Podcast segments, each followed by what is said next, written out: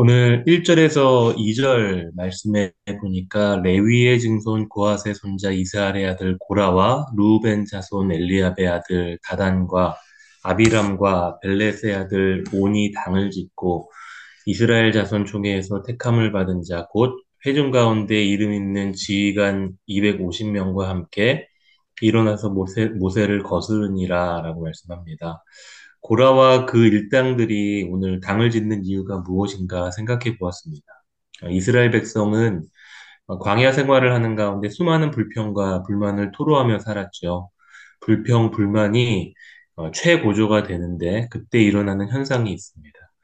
어, 마치 어떤 프로 스포츠 팀이 부진에 빠져 있을 때 어, 수많은 팬들은 그들을 기다려주죠. 하지만 그럼에도 경기력이 회복되지 못하고 계속 연패의 늪에서 빠져나오지 못할 때 결국 팬들은 불평불만하고 그, 그리고 자연스럽게 그 책임을 감독에게 지게 하고 경질하는 일들이 종종 있습니다.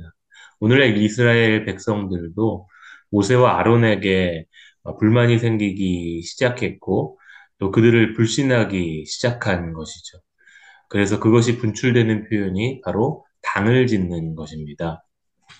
당을 짓고 결국에는 어, 그들이 그 자리에서 내려올 수 있도록 하는 것이죠. 어, 지도자인 모세와 아론에게 반기를 드는 것. 그런데 중요한 것은 이들의 당을 짓는 행위는 당위성이 없는 모임이라는 것입니다. 왜 그런가? 그것은 하나님을 대적하는 것이기 때문입니다. 어, 모세와 아론이 지도자가 되고 제사장 가문이 된 이유가 무엇인지 질문한다면 사실 아무도 모릅니다. 왜냐하면 그것은 하나님의 주권적인 선택이었기 때문입니다. 그것이 이유였고 그것을 그래서 어, 그 하나님의 주권적인 선택을 전복시키고자 한다면 그들에게 필요한 것은 영적인 당위성이었어요. 즉 하나님의 선택과 부르심을 받아야 하는 것이죠. 하나님의 재가를 받는 것입니다. 마치 어, 변절한 왕 사울 왕을 버리시고 새로운 왕 다윗을 선택하시고 기름 부으셨던 것처럼 하나님의 부르심을 받아야 하는 것입니다. 그게 아니고서는 어떠한 당위성도 없는 것이죠. 그래서 고라 자손의 행위를 반란이라고 부르는 것입니다. 그리고 이것은 결국 하나님께 대한 반란이었던 것이죠. 그래서 오늘 그들이 한 일은 백성들을 선동하는 일이었습니다.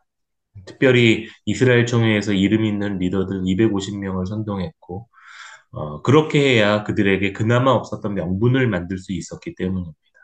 그래서 그렇게 백성들을 선동하고 어, 불평과 불만을 전 국민적으로 일으키고 당을 지어서 어, 처음에는 지휘관 250명으로 시작하지만 점점 그 인원이 불어나면서 모세와 아론 퇴진운동, 퇴각운동을 퇴진운동을 하려는 모양새인 것이죠. 그러나 사람이 많다고 그들의 행위가 정당해지지는 않습니다. 많은 사람들을 선동해서 자기 편으로 만들고 모은다고 그들에게 영적인 당위성이 세워지지는 않는 것이죠.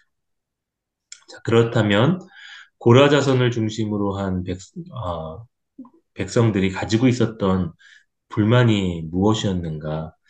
아, 그들의 불만의 내용은 이것입니다. 왜 모세와 아론 당신들은 분에 넘치는 직분으로 계속해서 영적인 지도자의 자리에 앉아 있습니까? 지금 우리의 꼴을 보십시오. 아무도 없는 광야와 항모지에서 먹을 것 제대로 없고 입을 것 제대로 없는 우리의 형편을 보십시오. 이건 분명히 어, 당신들이 잘못 인도하는 것이고 무언가 개혁이 일어나야 되는 상황입니다. 하나님이 당신들만 거룩하게 하지 않으셨고 우리도 거룩하게 하셨다면 우리가 그 자리에서 너희보다 더 잘, 당신들보다 더 잘 인도할 수 있습니다. 라고 이야기를 하는 것이죠. 근데 그도 그럴 것이 그들은 지금 광야에서 방랑 중입니다. 모세와 아론이 젖과 꿀이 흐르는 약속의 땅으로 인도하신다라는 명분으로 이스라엘 백성들을 데리고 나왔는데 약속의 땅은커녕 광야에서 물 한 모금 마시기도 힘든 상황이죠. 어, 당연히 그들 안에는 불평불만이 생길 수밖에 없는 것입니다. 그러나 이 광야라는 자리 자체가 하나님이 허락하신 자리라는 것을 그들이 잊고 있었던 것이죠. 그곳에서 하나님은 하나님의 백성이 떡으로만 사는 것이 아니라 하나님의 말씀으로 살아간다라는 교훈을 주시기 위해 허락하신 자리입니다. 그래서 그렇기 때문에 그런 광야의 자리, 하나님이 허락하시고 하나님이 계획하신 그 광야의 자리에서 불평불만을 갖는다라는 것은 결국 자기 손해인 것입니다. 어, 떻게 보면 우리의 모습과 흡사한 것 같아요. 이스라엘 백성들의 모습과 우리의 모습을 비교해 보면서 한번 돌아보시기 바랍니다. 우리 안에는 이 고라 자손의 모습과 같은 불평불만, 아, 이런 것이 우리 내면 세계를 차지하고 있을 때가 참 많이 있습니다. 부당한 대우를 받을 때, 그리고 관계가 어그러질 때, 공동체 안에서, 직장 안에서 나에 대한 처우가 만족스럽지 못할 때, 우리 안에 불평불만이 조금씩 자라나는 것을 보게 됩니다. 어, 그것은 어찌 보면은 지극히 자연스러운 일일 수도 있습니다. 이스라엘 백성이 광야 한복판에서 불평불만을 갖고 모세와 아론을 대적하는 모습은 우리는 성경을 통해 정죄할 수 있지만 사실 그 모습이 자연스러운 우리의 삶의 일부분과 너무나도 흡사하다라고 생각이 됩니다.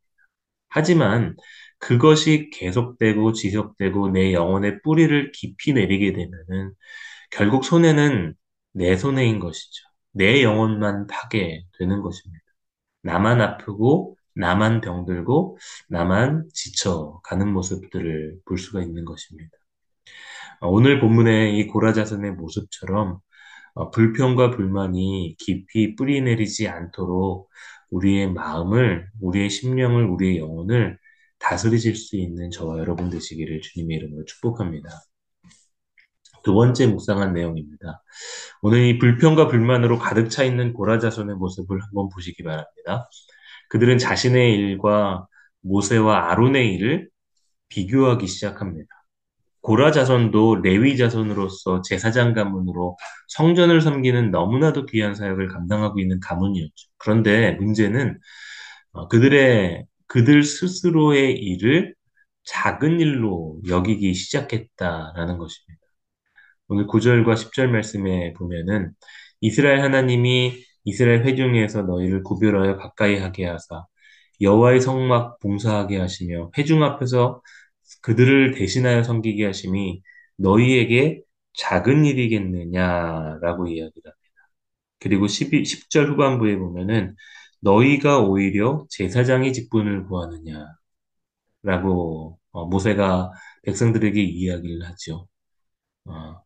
어, 모세의 말에 의하면 고라 자손은 제사장의 직무를 감당하는 가문임에도 그들의 일을 작은 일로 여긴 것입니다. 어, 여러분 불평과 불만이 쌓이고 쌓이면 감사가 사라지게 되어 있습니다.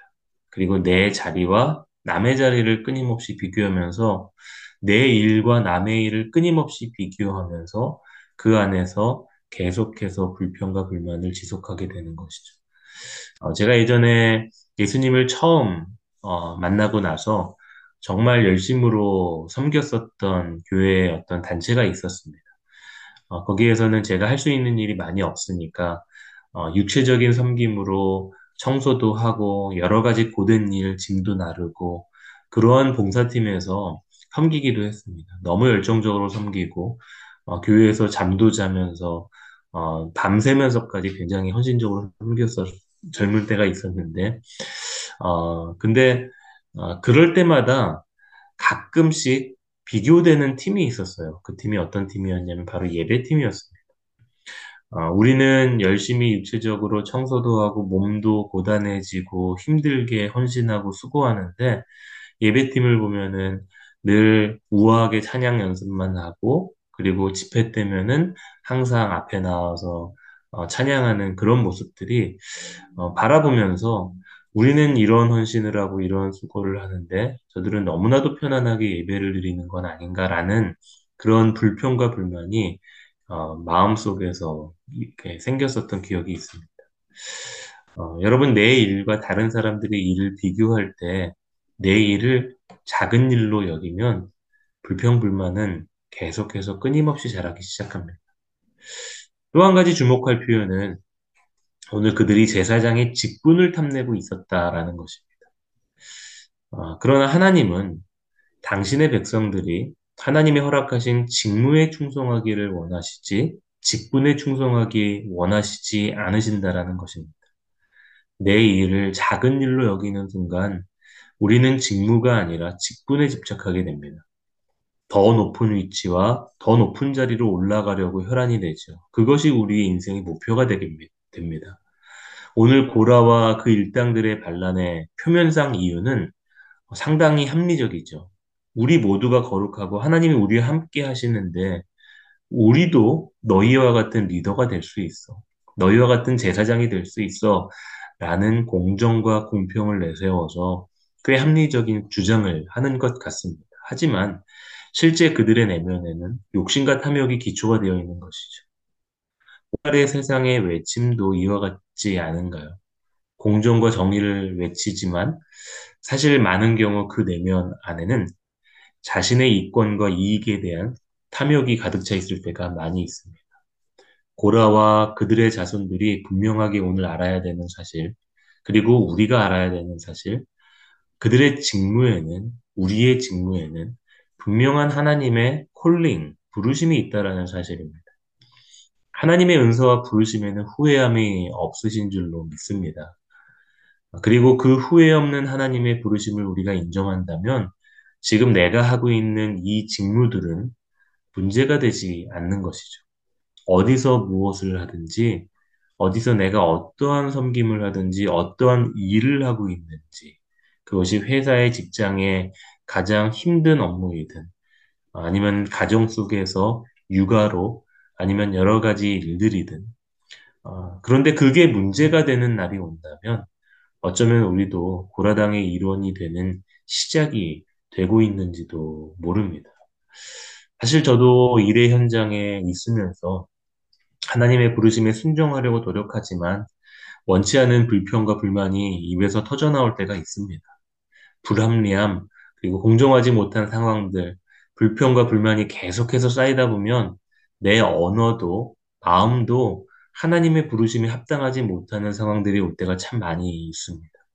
그러나 말씀을 통해 다시 한번 나를 부르신 하나님의 후회, 후회 없는 그 부르심을 생각하면서 은혜와 감사로 채우려고 또 노력하고 노력합니다.